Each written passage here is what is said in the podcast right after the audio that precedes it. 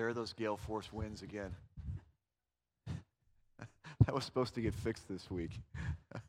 oh well. All right, so this class is called uh, Defending the Faith. This last week, I, I met with a, a, pastor in town who's a friend of mine, and we went to the same seminary. And he's been in ministry now for about 10 to 15 years. And he said to me, he said, Dave, my, um, my best friend from seminary, a guy that, that uh, I talked with all the time, and we, we talked about the Word of God, and we wrestled through theology together, and we, and we laughed together, cried together, prayed together. And this guy went on uh, to be ordained in a particular denomination. But my friend said that th- this guy recently um, walked away from the Christian faith. Seminary trained, pastor for many years, and now he's not a Christian. And as we were talking, I, I thought to myself, I wonder if he really seriously considered all the arguments we've talked about in here the arguments for God's existence and the arguments for Christian theism. And I, I don't think that he did. In fact, the, the main issue for him, guess what it was? Guess what it was? No. Think about our contemporary culture homosexuality. He, he himself wasn't gay, but he, he thought, how in the world could all these nice homosexual people go to hell? They're such nice people. And my response was, yeah, there's really nice adulterers, and there's really nice drug addicts, and there's really, really nice pedophiles. Being really nice does not mean that you're innocent.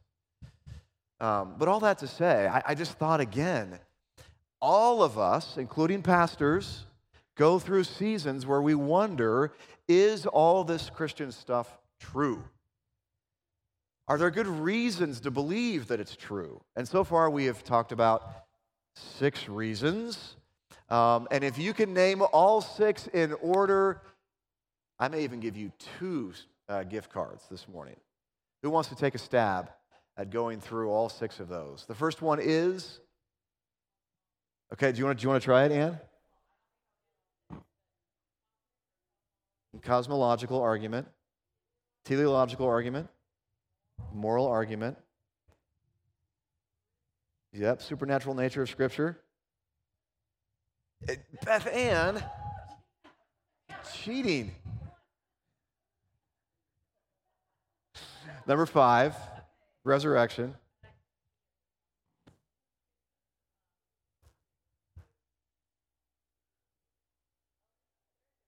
Yeah, just, just personal, personal observations, personal experiences that we've all had in our lives. Okay? And I went through 10 different uh, experiences, observations from last week. So, again, the cosmological argument, teleological, moral, um, the supernatural nature of Scripture, the resurrection, and then last week we talked about a variety of personal experiences that I've had, and that many of you have had, that I have a hard time explaining apart from a Christian worldview. So, Ann, you got, you got most of them. I'll, I'll, give, you, I'll give you a gift card. well, she only got one of them.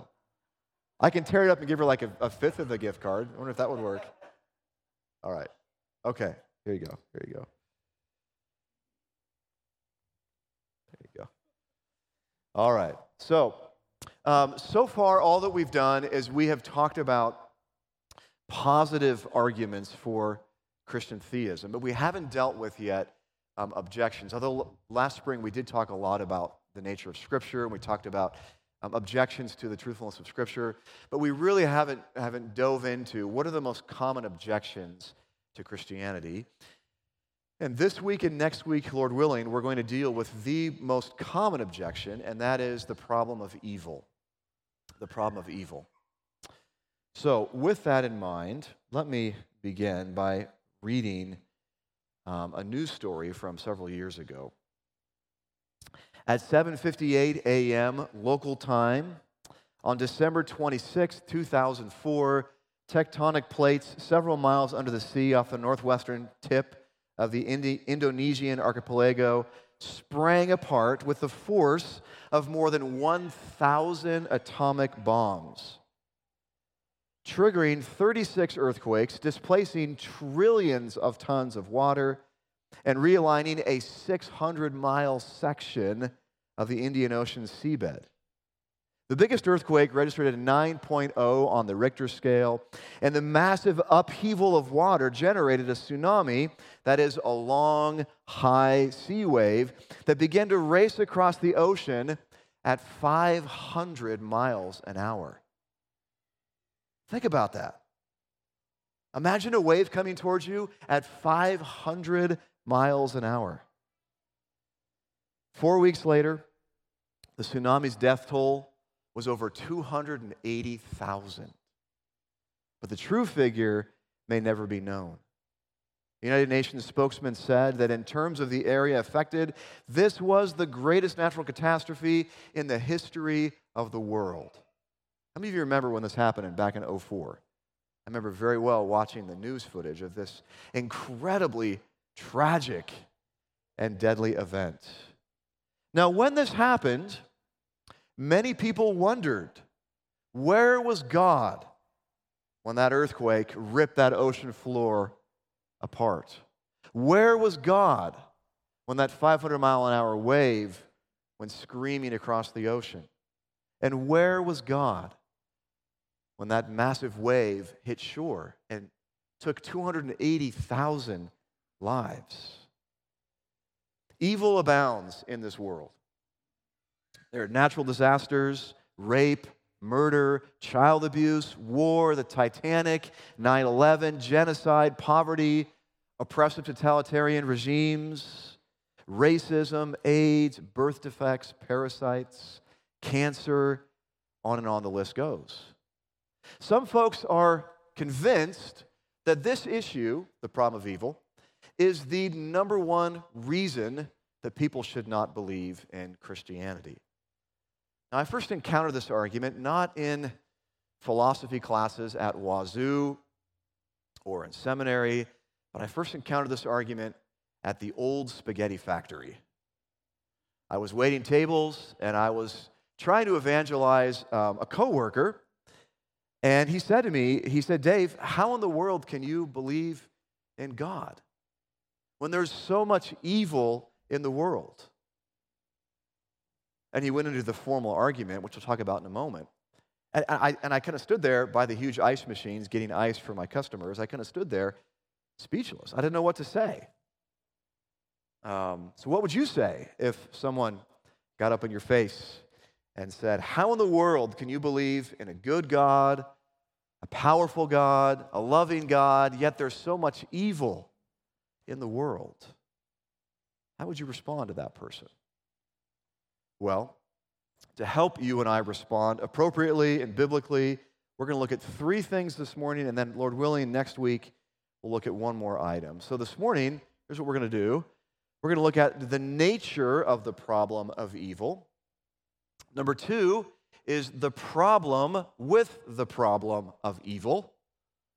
And number three, uh, the Bible and the problem of evil. And then next week, Lord willing, we're going to go into um, the two most common responses to the problem of evil, who knows what they are? Uh, the, the, the, two most common um, evangelical responses. There's six responses, by the way, you can, you can make towards this, but there's two that are the most common. I know, I know you've all heard of these. What's the first response that's often given by evangelicals? It's called the blank blank defense. The free will defense. Okay, what's the other one? Anyone know?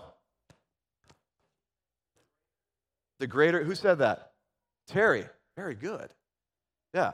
So there's the free will defense, but I think a much better response is called the greater good defense. So next week, uh, we're going to analyze both those in great detail. Talk about the pros and cons of each one. We'll get into that a little bit this week, but next week we're going to really dig into um, those two responses the, the, uh, the free will defense and the greater good defense. Okay, so Number one this morning, the nature of the problem of evil. What exactly is the problem of evil? What is it? It's often framed like this Um, if God is all good, omnibenevolent, and God is all powerful, omnipotent, there should not be evil in the world. That's the assumption. Again, if God is all good and God is all powerful, then surely he would prevent evil from happening in the world. Because there's evil, either three options God is not good, God is not powerful, or God does not exist. That's the argument against theism. And at first, it seems like it's a pretty powerful argument to level against Christianity. But I think it's a much, much greater problem for atheism than for theism. Which brings us to the second point. So, first is the nature of the problem of evil. Second is the problem with the problem of evil. Now, this particular point, um, I, I am going to review a lot of what we talked about last spring when we talked about the moral argument for God's existence. But here's the main problem with the problem of evil there can be no problem of evil if there is no God.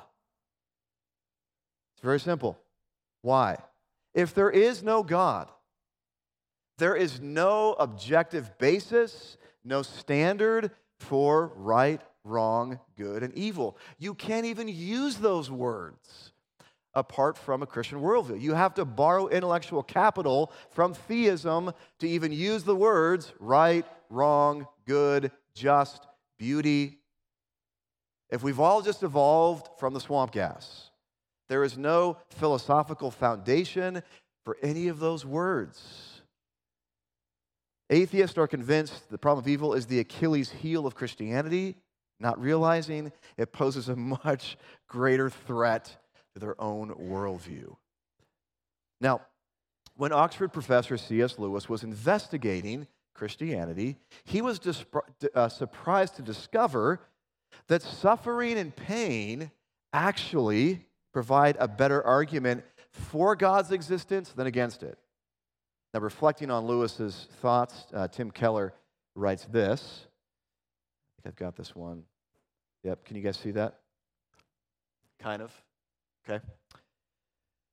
Lewis recognized that modern objections to God are based on a sense of fair play and justice. People, we believe, ought not to suffer, be excluded, die of hunger or oppression, but the evolutionary mechanism of natural selection depends on death, destruction, and violence of the strong against the weak. These things are all perfectly natural. In other words, there's nothing wrong with those things if we all evolve from the swamp gas. We have no more value than bugs or grass or weeds. On what basis then does the atheist judge the natural world to be horribly wrong, unfair, and unjust? The non believer in God doesn't have a good basis for being outraged at injustice, which, as Lewis points out, was the reason for objecting to God in the first place. If you are sure that this natural world is unjust and filled with evil, you are assuming the reality of some extra natural or supernatural standard by which to make your judgment.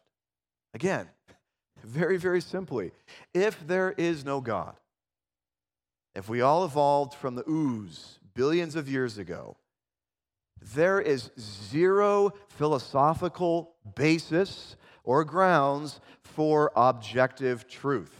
Okay, what is objective truth versus subjective truth? Someone tell me. What is objective truth? Okay? Truth that exists outside of me, okay? Said another way, uh, objective truth uh, is true all the time for every culture throughout history, which means that objective truth is coming from outside of culture and coming down on culture. If there is no God, where does that come from? it doesn't. It can't exist. Was there a question, Dale, or comment?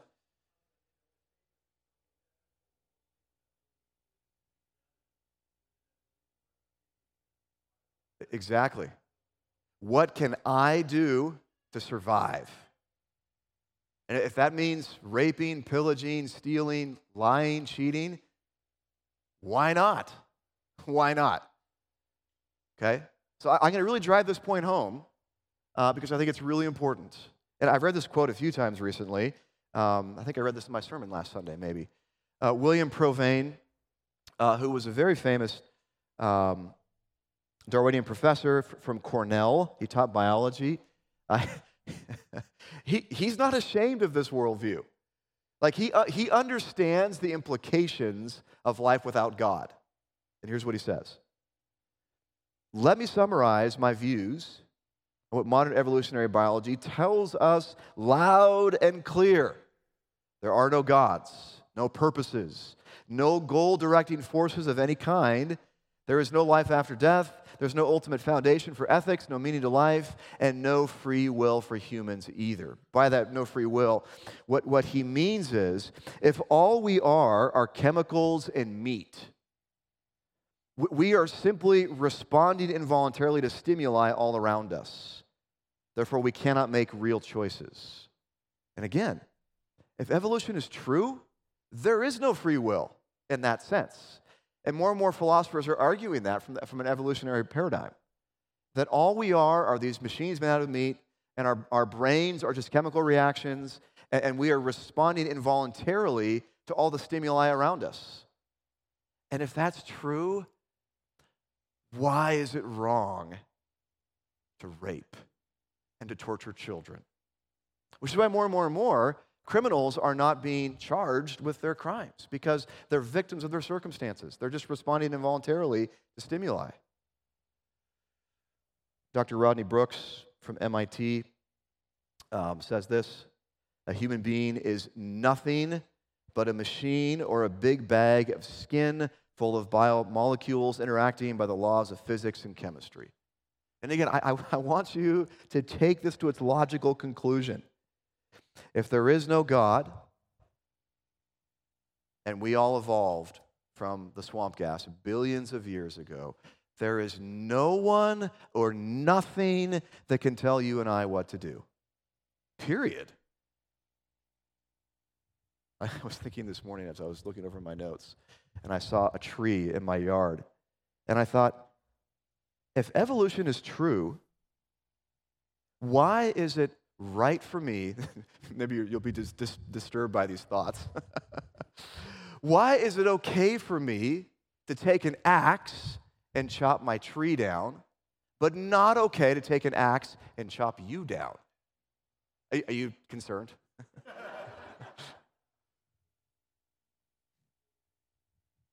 What's the difference? If there is no God, if all things evolved from a single cell organism, all things, all the trees, grass, human beings, mosquitoes, lions, tigers, and bears, oh my, if we've all evolved from the same stuff, why does it matter? There's no difference. There's no difference. There's no difference whatsoever. Yet atheists have the gall to say, that's right, that's wrong, that's evil. On what basis is that evil? If your worldview is true, why is it wrong to torture babies? they are just this, this just muscle and chemicals. Yes, Brian.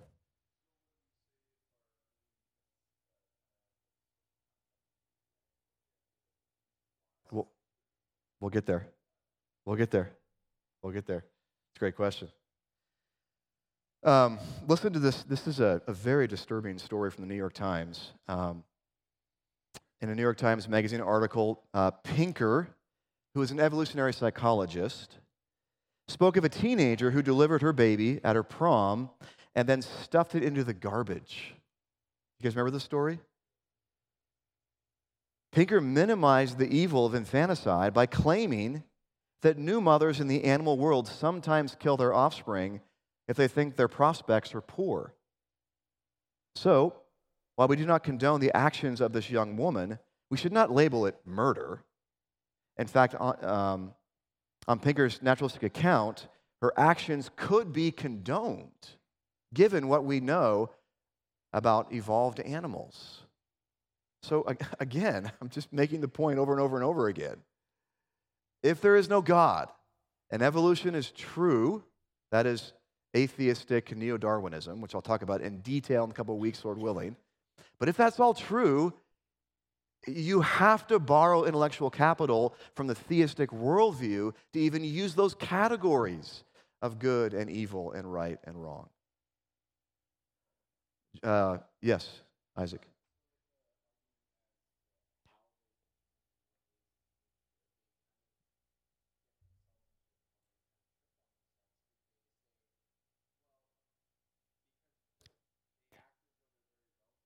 Yeah.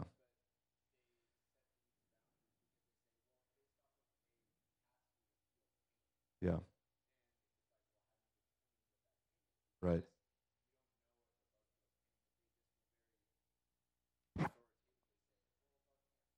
Yeah. Or- yeah. Yeah. Did you guys did you guys hear Isaac?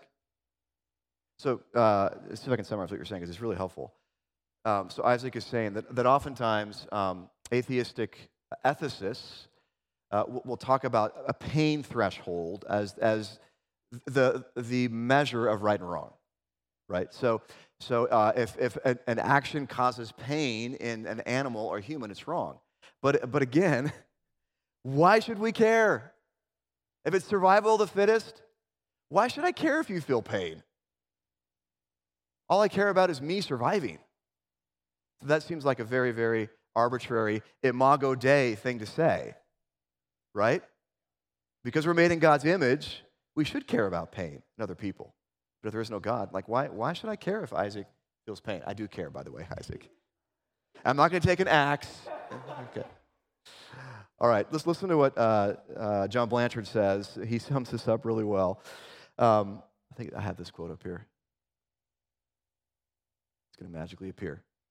Uh, if the British philosopher Bertrand Russell, who, by the way, Bertrand Russell was one of the, one of the titans of uh, 20th century atheism, who's now dead. He's not an atheist anymore, uh, but he was an atheist um, and, and a very, very astute atheist. If the British philosopher Bertrand Russell was right to dismiss man as a curious accident in a backwater, why should it matter in the least whether lives are ended slowly or suddenly? peacefully or painfully, one by one or in mass. The whole world wept over the destruction and death brought about by the tsunami in the Indian Ocean.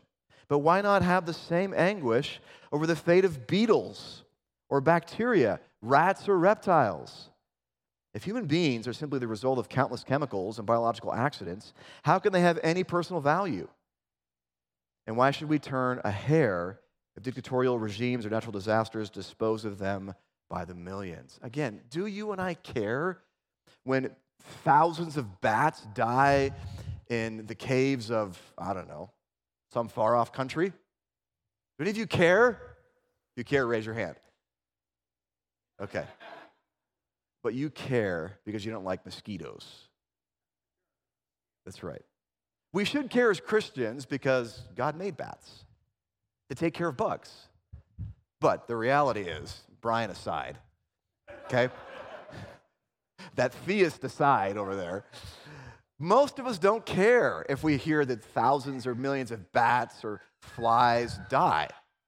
Well, then why should we care if millions of humans die? What's the difference? Evolution is true. Alvin Plantinga, who's uh, um, a world class philosopher, who's done a lot of really, really good work in philosophy recently, has said this Could there really be any such thing as horrifying wickedness if there was no God and we just evolved? I don't see how. There can be such a thing only if there is a way that rational creatures are supposed to live, obliged to live. Accordingly, if you think there really is such a thing as horrifying wickedness, then you have a powerful argument for the reality of God. Now, let me respond to the two most common objections to what I'm saying. Okay? Objection one morality does not come from God, it has evolved over time to help our species survive. So, how, how would you respond to that? I'll open that up to the floor. How, how would you respond to that? Again, the argument goes like this Yeah, there is no God. We're moral because evolutionary biology has given us morality over time as a mechanism to help our species survive. How would you respond to that argument? Okay? Who gets to pick what? Yeah.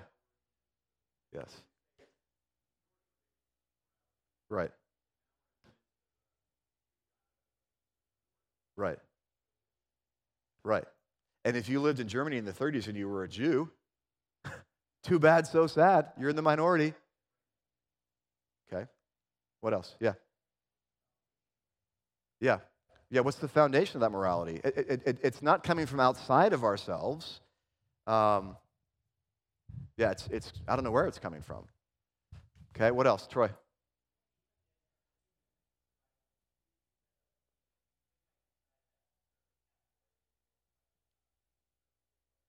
Yeah.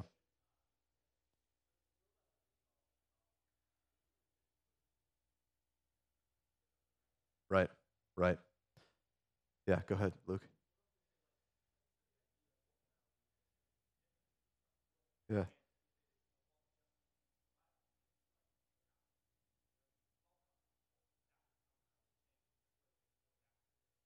Yeah. Right, right, right. Yeah.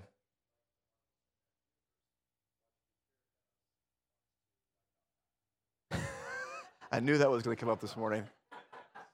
Did you guys hear what Brian said? Louder, Brian. If you like the Marvel Cinematic Universe, then why should we care if Thanos wipes out half of the biological population in the universe? Yeah. Because he because interestingly enough in the movie, he was doing that not because he was evil, but he was trying to reduce population and overcrowding in the, in the universe. No hunger anymore. He's a very complex character, isn't he? Yeah.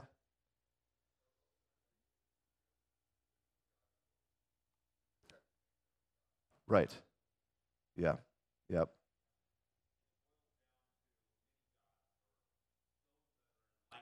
Yeah. Yeah. And, and, and I want to step back and ask the question. So, again, the, the argument goes like this um, Morality has evolved over time to help the species survive. But why in the world should anyone care if the species survives? What's the basis for caring? There is no basis for caring if the species survives. Who cares? And by the way, evolution is not a thing, an it, a he or a she or a team. Evolution is just pure randomness. Why should pure randomness and chaos and chance care at all if anything survives? It doesn't have a personality, it's not a thing. It's, it's no thing. It's just chance acting over time. And again, it, this assumes that it's good to survive, and who cares if the species survives? Um, and we've already dealt with the second objection, and that is morality does not come from God. Rather, it's determined by cultures. And again, if you were, if you were in 1930s Germany and you were a Jew, um, you would have been slaughtered. But in that culture, that was appropriate and acceptable. That was good and right. And, and I guarantee you that if you were to transport an evolutionary biologist from today back into 1930s Germany, he or she would have said, This is objectively wrong. And I would say, On what basis? There is no basis if there is no God. All right. In summary, to even have a conversation about good and evil, you have to borrow intellectual capital from the Christian worldview. That's just the way it is. And, and trust me, uh, it's frustrating talking to um, atheists who affirm this worldview. They'll argue till they're blue in the face that there is such a thing as right and wrong, but there's no basis for it. None, philosophically. Which is why I so appreciate William Provine, who, who I quoted earlier, who really gets this. And there are other evolutionists like him who, who really get this, and understand yeah, there is no basis for anything. All that matters is survival of the fittest. So, said another way, the problem of evil is a much greater problem for the atheist than, it, than the Christian. The atheist simply has no way to account for evil. They can't even use the language of good and evil apart from a theistic worldview. Okay, so we've looked so far at two things the nature of the problem of evil, number two, the problem with the problem of evil, and number three now is the Bible and the problem of evil. What does the Bible say about evil? It says quite a bit.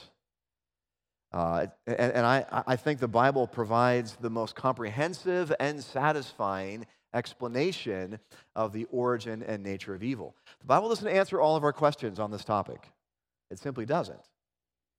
But of all the worldviews, I think it does the best job of helping us understand how to think about good and evil in the world we live in. Okay, so I, am going to make several points. So, first, uh, the Bible explains the cause of evil. And again, atheism is totally incapable of explaining the cause of evil, the origin of evil. But the Bible is very clear. The Bible says that evil is the result of sin. Your sin, my sin, and Adam's sin, going way back to the garden. Romans, I'm sorry, Romans 6:23 says this, "For the wages of sin is death." There is evil and death and destruction in the world because of sin.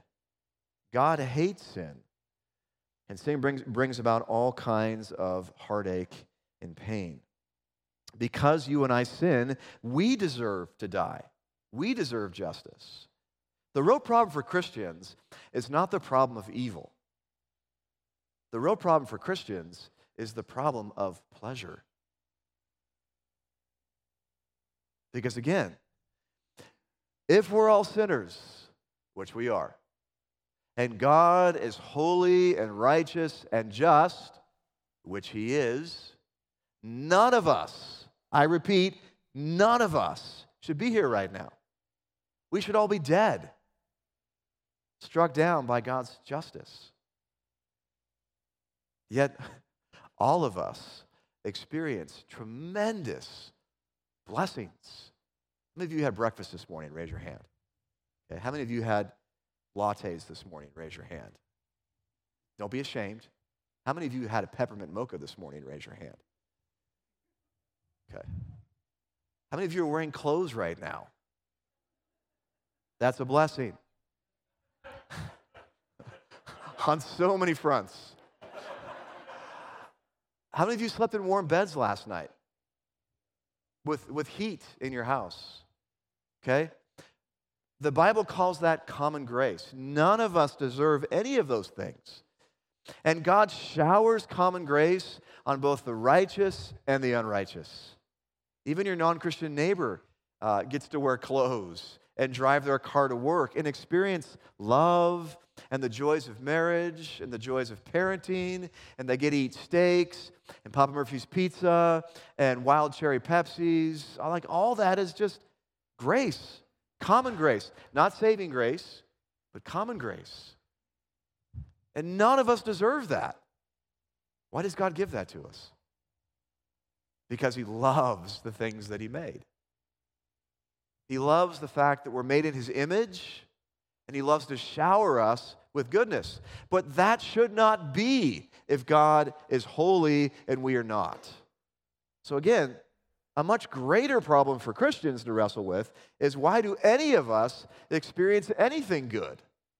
None of us should.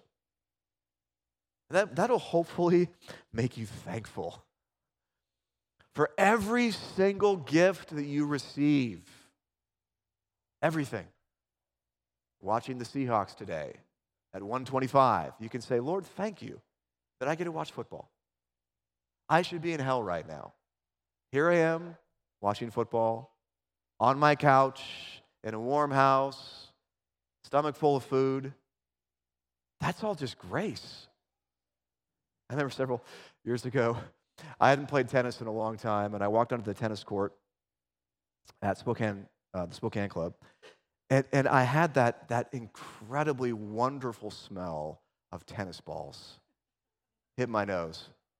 And I thought, Lord, Thanks for tennis balls. Okay, anyways. Hoping to get more of like a connection there, but um, but the reality is is that all those little things, and there's probably 10,000 a day that we experience, that's all just common grace. God's goodness to you. And that doesn't seem to line up with the fact that God is holy and we are not. So the fact that any of us are alive is sheer mercy and grace. Well, Dave, what about natural disasters? Well, natural disasters are God's curse on a fallen world, but furthermore, many of them serve a much greater good. Um, like forest fires, as, as a small example. Not the ones around here that cause all the smoke, but generally speaking, it's good about every 60 or 70 years for forests to burn down and, and to uh, be replenished with new life. That's good for the, the ecosystem. So I'm not saying that uh, every, every evil action that we do or experience leads directly to disaster. There is no one to one correlation. But the fact that there is evil is the result of sin, and you and I living in a world that has been uh, infected with sin. And that's God's curse on creation. Um, so, so don't think that, that because you've said a bad word, you're going to get in a car accident today. That's not the way it usually works. I remember many, many years ago hearing a lady say she was walking across the ice and she slipped. And as she slipped, she said a swear word. And when she hit the ground, she broke her arm. And she was convinced that that swear word was what caused her arm to break. It was God judging her. I doubt it. You just slipped and broke your arm because we live in a broken, fallen world. So, first is the cause of evil. Evil comes from sin. Second, the Bible talks about the purpose of evil purpose of evil. The Bible teaches that God somehow uses evil for good. Think about the Apostle Paul. Think about all the horrendous things that he experienced in his life and ministry. He tells us about them many times in 2 Corinthians, where he describes the fact that he was shipwrecked, he was stoned multiple times. I mean, just imagine for a moment People gathered around you with huge rocks in their hands, aiming directly at your head to kill you. He experienced that firsthand numerous times. Uh, he was whipped 39 times, multiple times. Again, just, just stop and imagine your shirt being ripped off and being, ri- being whipped with a whip that had pieces of glass and rock and bone tied into the whip to rip off more of the flesh from your back. He was beaten with rods. He was shipwrecked. I'm, I'm sure the Apostle Paul's body was just one huge scar. Um, he was left adrift in, in the sea for several days on end. He went hungry. He was constantly tired. Paul experienced significant evil in his life. But what does Paul say in Romans 8 28? It's good. There it is. And we know that for those who love God, all things, what an amazing two words. All things, all things, not just the good things, all things, including the evil things. All things work together for good somehow for those who are called according to his purposes. Think about the greatest act of evil in the history of the world. What, what, what was it? The crucifixion, the murder of Jesus. He was the only innocent person to ever live. Yet he was falsely accused, he was whipped, mocked, spit on, crucified. Yet God was at work. Listen to Acts 2 22 to 23. And, and, and notice in this, these verses the sovereignty of God and the responsibility of man. This is Peter preaching. Men of Israel, hear these words. Jesus of Nazareth, a man attested to you by God with mighty works and wonders and signs that God did through him in your midst, as you yourselves know. This Jesus, delivered up according to according to what? What does it say? Whose definite plan? God's. Wait a minute. Is God the author of evil? It sure seems like here, Peter's saying the crucifixion, that was God the Father's definite plan. Okay, but let me keep reading. This Jesus, delivered up according to the definite plan and foreknowledge of God, you crucified and killed by the hands of lawless men. So I love how in this verse we see the sovereignty of God. This was God's plan in eternity past, yet on the day of judgment, who's going to be held accountable? These lawless men. God is sovereign over all things, yet he's not the author of evil. And we'll, we'll discuss that in minute, meticulous detail next week. Aren't you excited? So here we see this incredible story of um, God planning the murder of Jesus, yet it was carried out by sinful, lawless men. And, and what was the good born by this incredible evil? The salvation of billions of people around the world. God used the greatest act of evil for the greatest good. And if God can do that, then surely in your life, God can turn evil for good. And by the way, Christians who have suffered intensely, when have had all kinds of evil done to them, they're usually the tenderest, sweetest, most compassionate people. God is always using evil for good. So the Bible describes the source of evil, the purpose of evil. Third is the relief from evil. The Bible teaches that Jesus is able to help those who have experienced significant evil. Now, by the way, when you're talking to someone about the problem of evil, there's usually two types of people that you're talking to about this issue. So, first is the, the hardened atheist, the hardened skeptic. And with that person, I would really hammer the nail. We can't even have this conversation apart from you borrowing intellectual capital from my worldview. But if I'm talking to someone who's really suffered, who has been raped or physically abused, I'm not going to go there. Please don't go there with that person. Instead, talk about Jesus and the fact that he suffered and he can sympathize with them. Let me read this brief story. Uh, at the end of time, billions of people were scattered on a great plain before God's throne.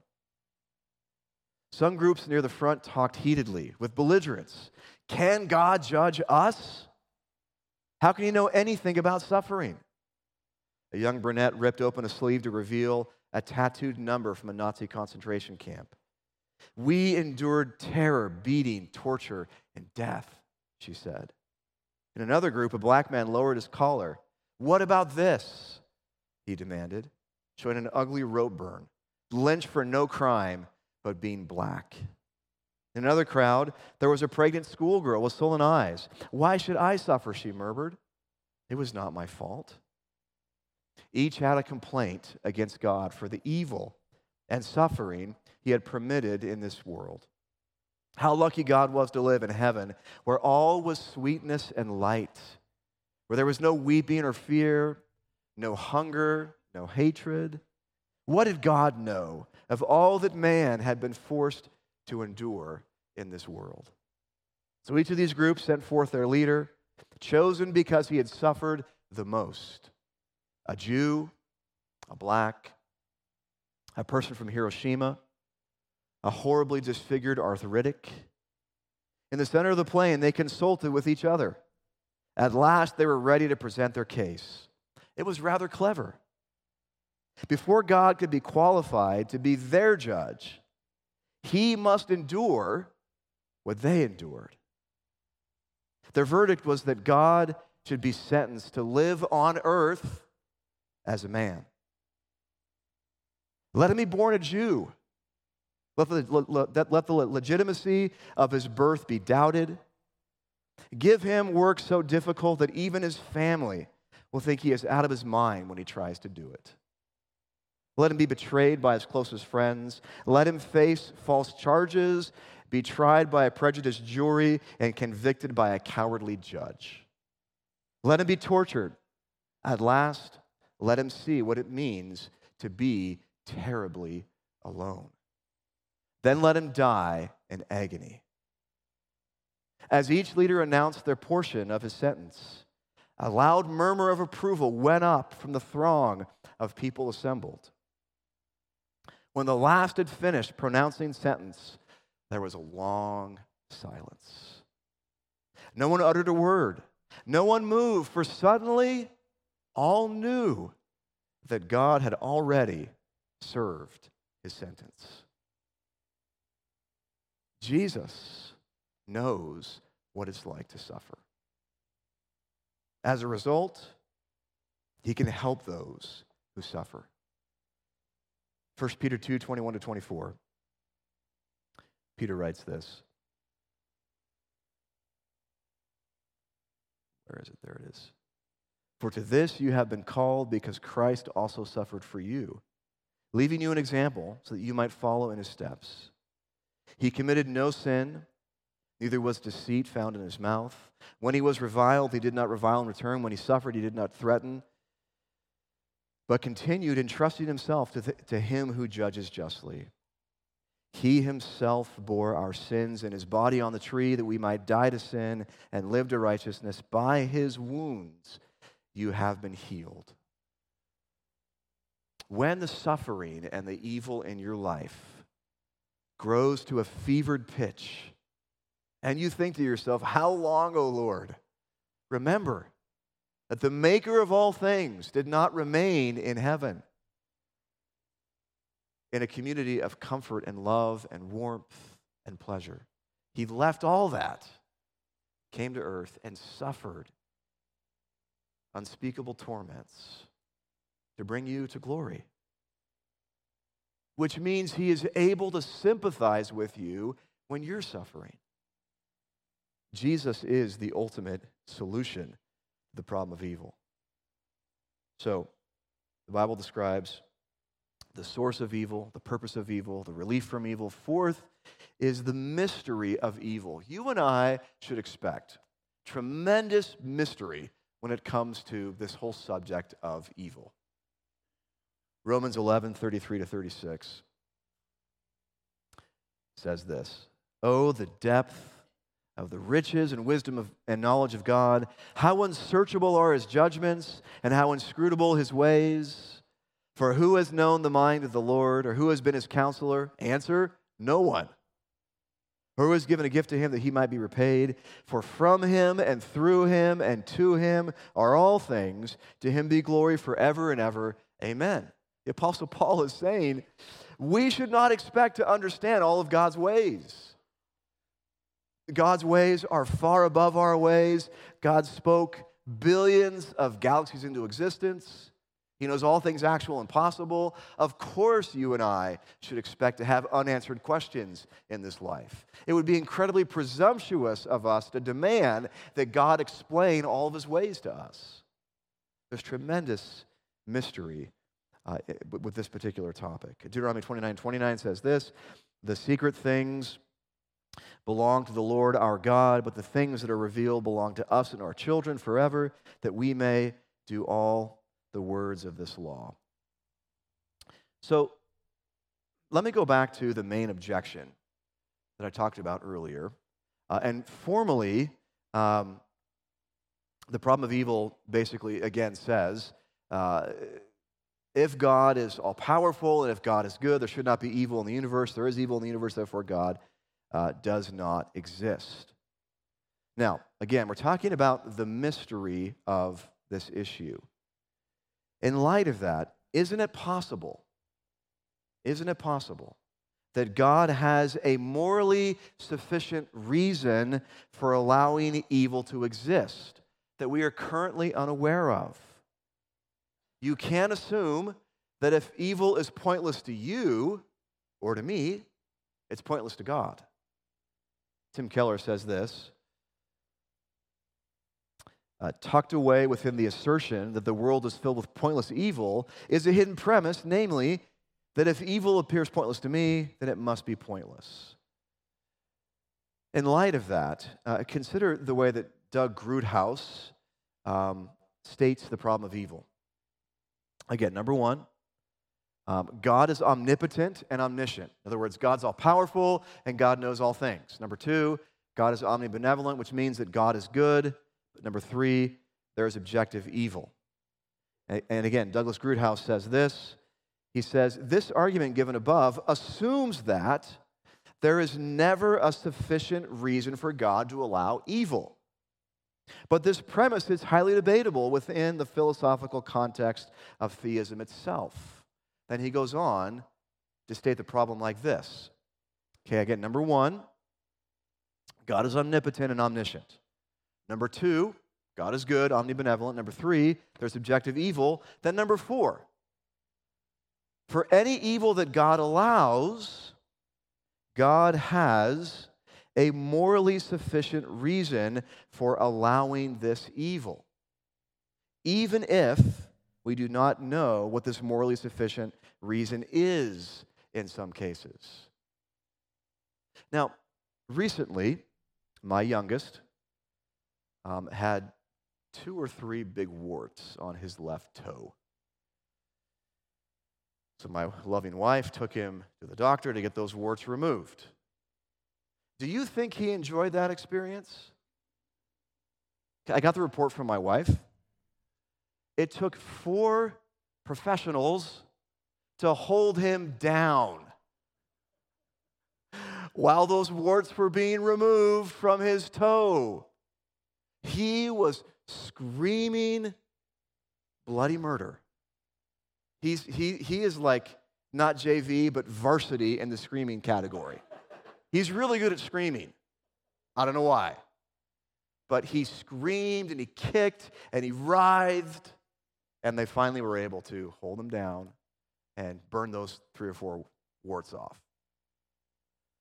Now, why in the world did my loving wife put up with that? Why did she go to the doctor and have that taken care of? Because she knew that that temporary pain, that temporary evil of having those warts removed was going to lead to long term good. But in the moment, you think Henry understood the long term good? No. He just knew that his foot hurt really, really bad. Okay? So sometimes God allows you and I to experience significant heartache and pain because he knows it's going to lead somehow to long term good. And we may not always understand that in this life. There may be good we never see in this life. That good may be reserved for eternity. And again, if you stop and think, what I deserve right now is judgment. That's what I should expect. But God's been really good to me. And yes, I've experienced this and this and this. I don't know how to process this. This makes no sense to me at all. This happened to me when I was this age, and, and it was really painful. It's led to all kinds of long term scars in my life. I don't know how God's going to use it for good, but I'm trusting Him. I'm trusting Him. And again, that good may not be revealed until the life to come. And that good may be ex- expressed in someone else's life that you know. And that's the mystery of evil. God is somehow using all these things for good in the lives of those that love Him.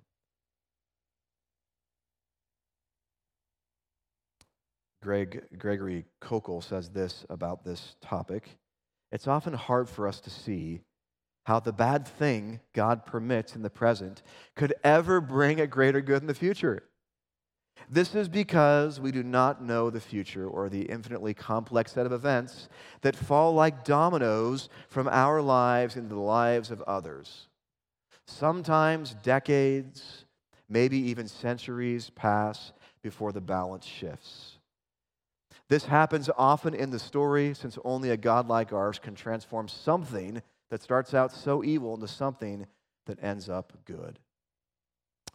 So, one more point, then we'll wrap it up here. So, we're, again, we're looking at what the Bible says about evil. We talked about the source of evil, the purpose of evil, the relief from evil, the mystery of evil, and then fifth, the end of evil. Someday, because of the person and work of Jesus, all evil will be eliminated from all of creation. Revelation 21, 2 to 5. And I saw the holy city, New Jerusalem, coming down out of heaven from God, prepared as a bride adorned for her husband. And I heard a loud voice from the throne saying, Behold, the dwelling place of God is with man. He will dwell with them, and they will be his people. And God himself will be with them as their God. He will wipe away every tear from their eyes, and death shall be no more, neither shall there be mourning, or crying, or pain anymore, for the former things have passed away.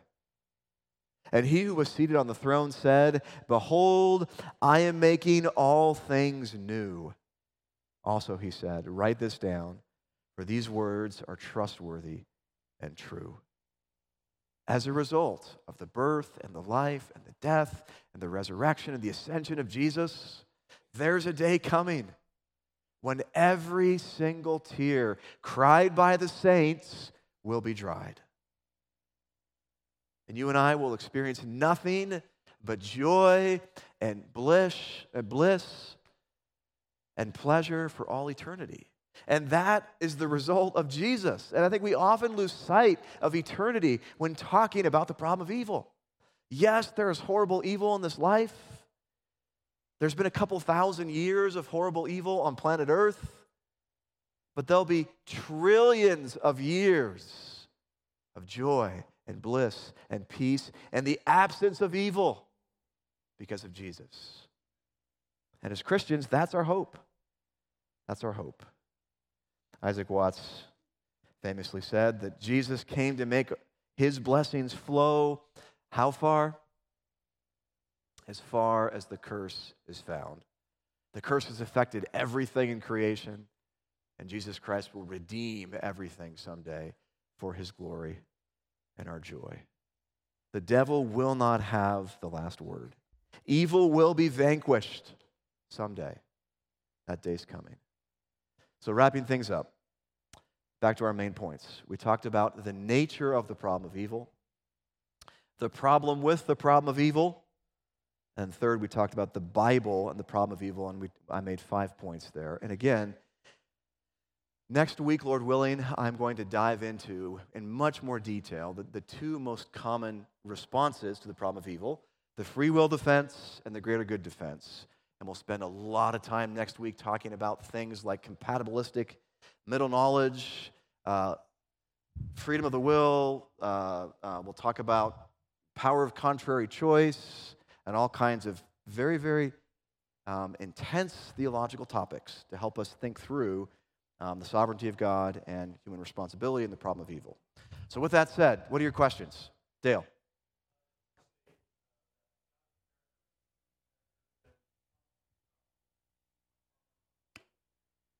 Amen. Amen. Well said. Yeah, go ahead, Paula.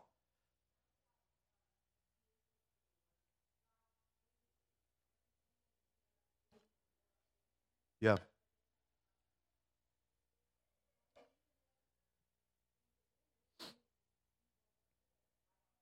Yeah. Yeah, so a deistic worldview typically believes in objective morality, objective truth, objective right and wrong. So they would share that with a theistic worldview. Um, but a deistic worldview really has no hope or no solution to the problem of evil.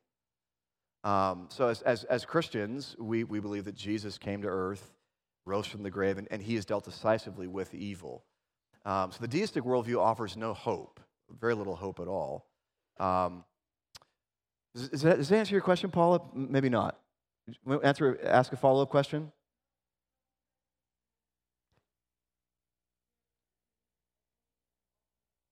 Yeah. Yeah, which sounds pretty hopeless to me. Because humans are doing a pretty lousy job of figuring that out. the 20th century was the bloodiest century in the history of the world. Do you guys know that? We, we, our morality is not evolving all that well, is it? It's getting worse, not better. Yeah. Right, many of the communists do. Yeah, and how has that worked out? Communism almost always ends in dictatorships. It's been tried 27 times. 27 times. There, has been communist experiment, 28 communist experiments. It's never worked. Lord help us. That's where we're heading as a nation. Lord have mercy. Yes, Anne.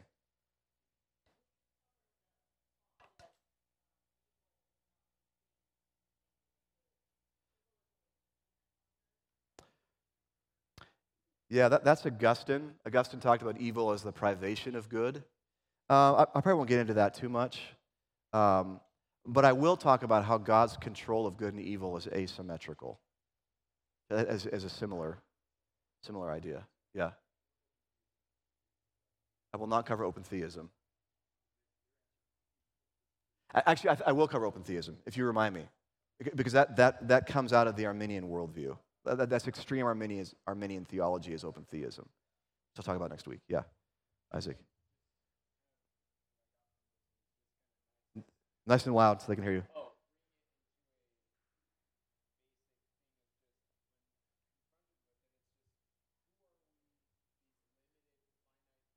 Yeah.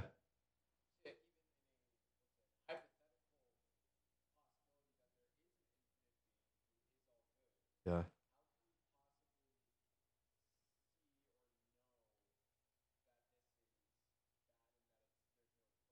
Yeah, yeah. And, th- and that's part of the greater good defense. And that, so, how many of you have read Tim Keller? A lot of you have. Uh, Tim Keller uh, argues for the greater good defense in both The Reason for God and then his book on evil and suffering. And I think that makes the most sense. And again, I'll, I'll get into that in much more detail next week.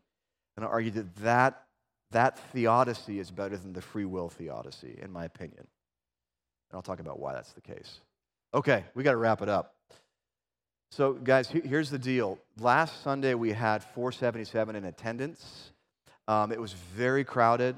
The overflow room was packed. This room was packed. If we're over 470 this morning, we have to go to two services, which is really, really disappointing for a variety of reasons, but that's going to kill Sunday school for a season. So um, I, I, I, don't want that. I love Sunday school. Um, but the reality is, is we don't want people to, to have to come up to GCF and then drive away because there's no space for them. So last week, again, was very crowded. Um, and if that happens again, the magic number is 470. If we reach that again, we're going to two services. And we'll put Sunday school on hold until we get into our new building. So just want to give you a heads up. So I guess pray for no growth, maybe? I, I don't know how. I'll let you pray how you want to pray. Um, so the elders talked through all the different options this week, and it just it pains us, but, but we really want to make room for new people. So, anyways, that's, that's uh, an FYI. Yeah, three home groups are meeting in the overflow room, but again, last week it was packed. Guys, let me pray. Father, thank you so much for uh, giving us your word. Thank you that you, uh, your word helps us wrestle through these incredibly painful, complex issues. Father, I pray that you would help all of us to trust you and recognize that you are at work uh, working all things for our good and your glory. Lord, help us now as we transition to our Sunday service. Bless the singing, bless the preaching, bless the Lord's Supper, bless the fellowship, and we pray all these things in Jesus' mighty name. Amen.